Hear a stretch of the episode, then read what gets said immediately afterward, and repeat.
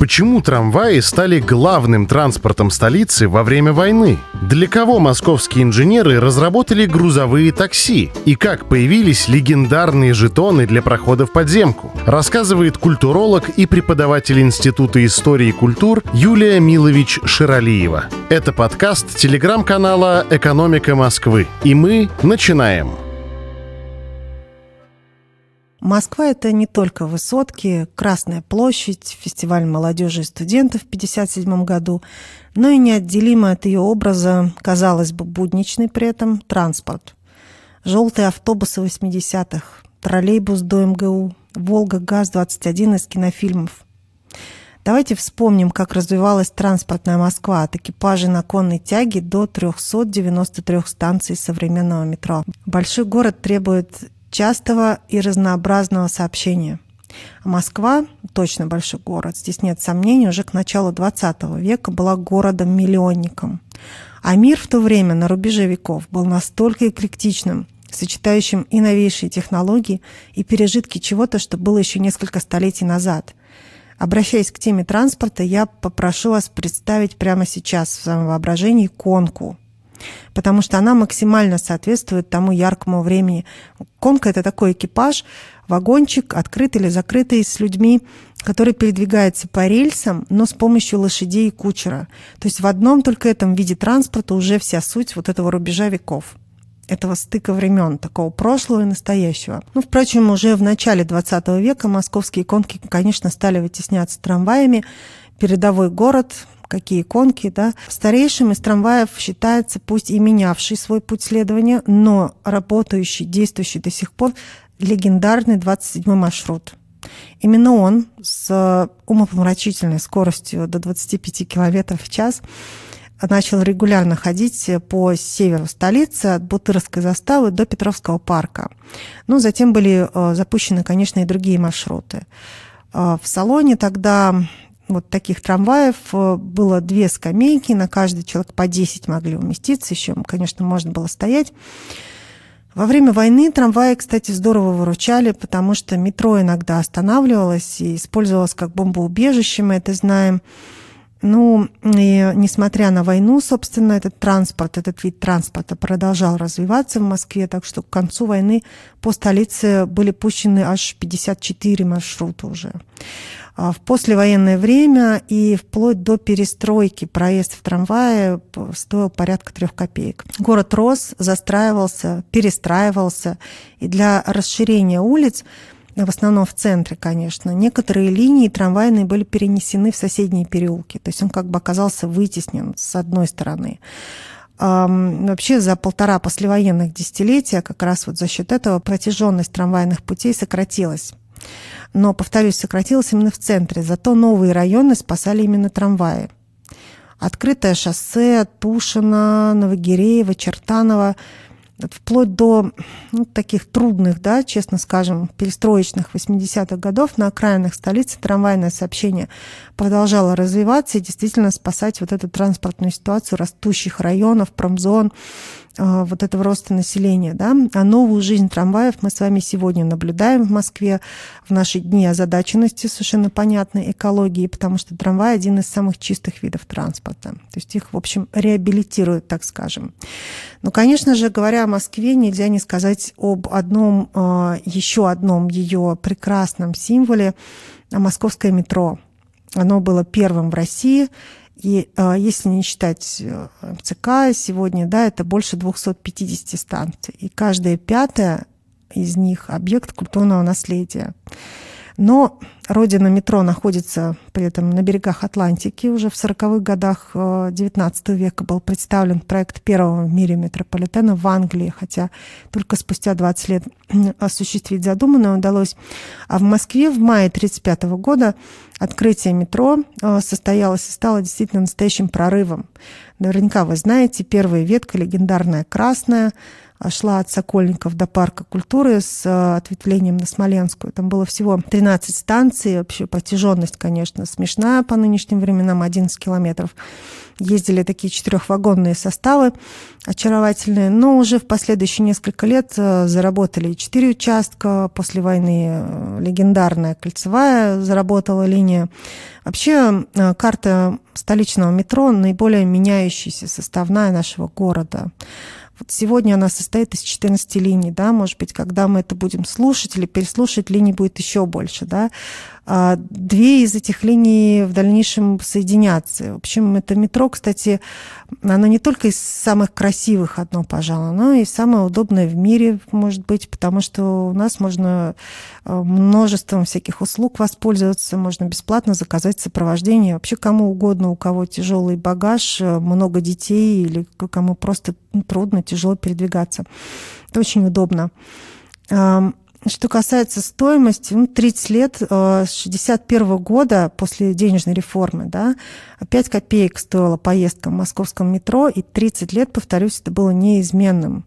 И вот эта монетка в 5 копеек, она уже просто так железно ассоциировалась непосредственно с э, проходом в метро, да, и когда в 91 году проезд в метро стал стоить 15 копеек, вот эта монетка в этом смысле утратила свое значение, Позже, не случайно, год спустя, были введены жетоны метро из стали, которые просто практически идентичны были, да, а, они были покрыты медью, были диаметром и весом а, с эту самую э, пятикопеечную монетку, потому что вот 30 лет э, этот пятачок такой московский ассоциировался с проходом в московское метро.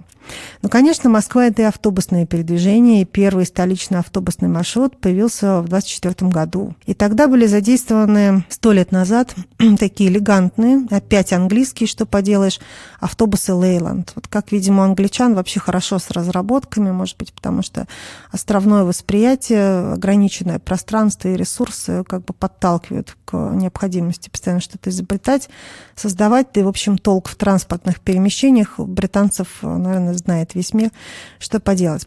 Неважно. Поначалу именно английские автобусы ездили по трассе, которая проходила через Мясницкую улицу до а, вокзала, который тогда назывался Александровским, а сегодня мы его знаем как Белорусский.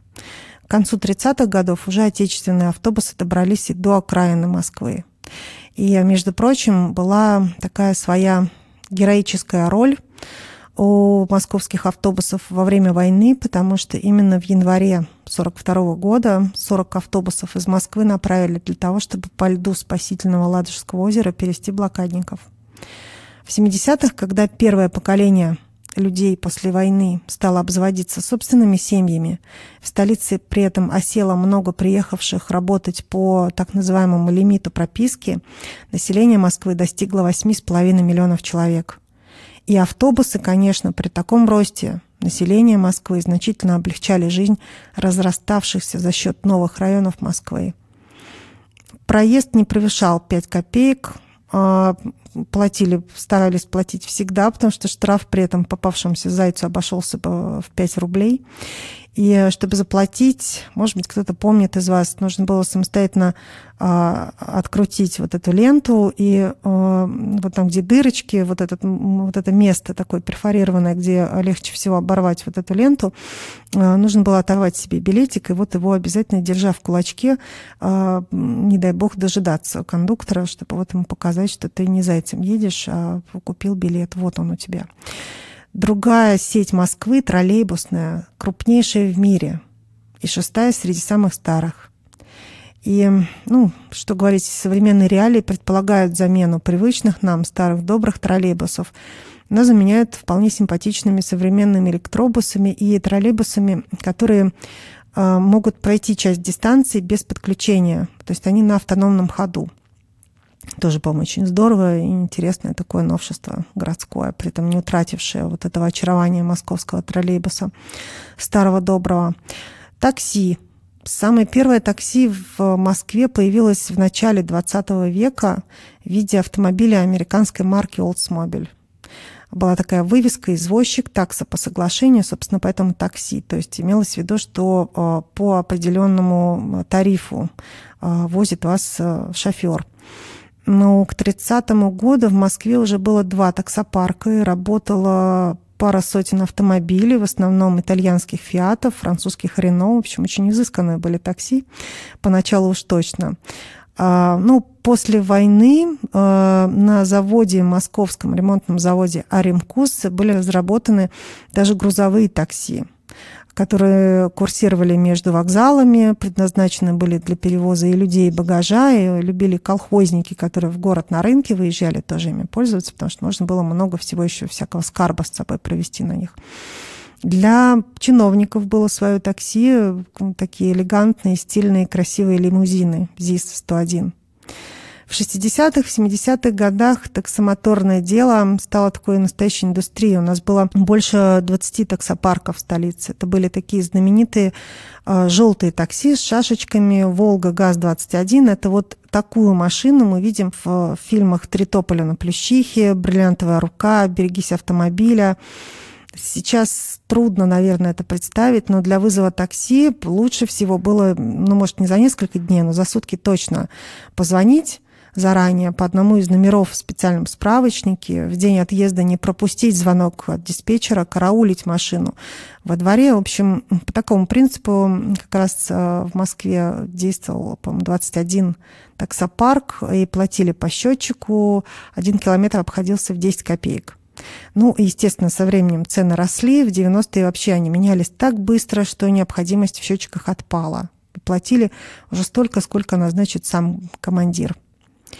Ну, вообще, а, вплоть до распада СССР в руках таксистов были не только так сказать, баранки руля, потому что, перемещаясь по зачастую им одним известным точкам, только таксисты знали, где в любое время можно достать алкоголь, деликатесы, всякие дефицитные товары, сувениры для иностранцев, например. Часто достать это можно было на вокзалах и аэропортах, соответственно, между ними и курсировали таксисты. Но в 90-е годы легальное такси почти исчезло, появились частники, вот те самые, которые уже без всякой таксы работали. Ну, были они, кстати, и раньше, эти самые частники, но просто тщательно скрывались от властей не афишировали свою деятельность, сознавая риск, потому что частный бесконтрольный бизнес иметь было незаконно. Работали, занижая стоимость официального такси вдвое, то есть тот самый километр за 10 копеек, частник э, предлагал проехать за 5. А, приезжали по ночам, когда официальное такси было трудно вызвать, по знакомству и так далее. Ну, сегодня мы знаем, московский рынок такси полностью легализован, в общем, максимально безопасен, пожалуй, да, мы знаем, что работать снова могут только желтые такси, и в основном через приложение. Это позволяет и цену сократить, и, в общем, э, совсем недолго ждать, ни о каких сутках ожидания речи не идет, к счастью. Есть и социальное такси. Ну и Последние, пожалуй, московские маршрутки с очередями, с лихачеством шоферов. Вы думаете, что это явление родом из 90-х или из нулевых? Нет, маршрутное такси в Москве зародилось еще в 30-х годах прошлого века. Более того, в 60-х в Москве были даже ночные маршрутки. Очень удобно. К началу нового века маршруток стало, конечно, особенно много, но здесь, пожалуй, был тот случай, когда качество уступало количеству. Но, к счастью, власти московские занялись этой проблемой, и сегодня маршрутные такси, как и остальные виды московского транспорта, и визитная карточка города, и знак качества, и скорости, и безопасности. Подобно тому, как э, в прошлом государство старалось в любом случае сделать транспорт москвичей общедоступным, удобным, связывающим все уголки города – и сегодня мы наблюдаем те же самые процессы, когда мы имеем множество вариантов. Мы можем выбирать, как нам добраться из одной точки в другую, при этом имея массу технологических возможностей, типа зарядить телефон или посмотреть свой маршрут на карте, или даже просто провести время в пути, наблюдая за тем, что происходит на экране, где показано что-то познавательное, интересное. Во всех этих случаях мы видим развитие московского транспорта и заботу города о том, чтобы и гости столицы, и сами москвичи имели возможность добраться когда и куда угодно, и это было доступно всем.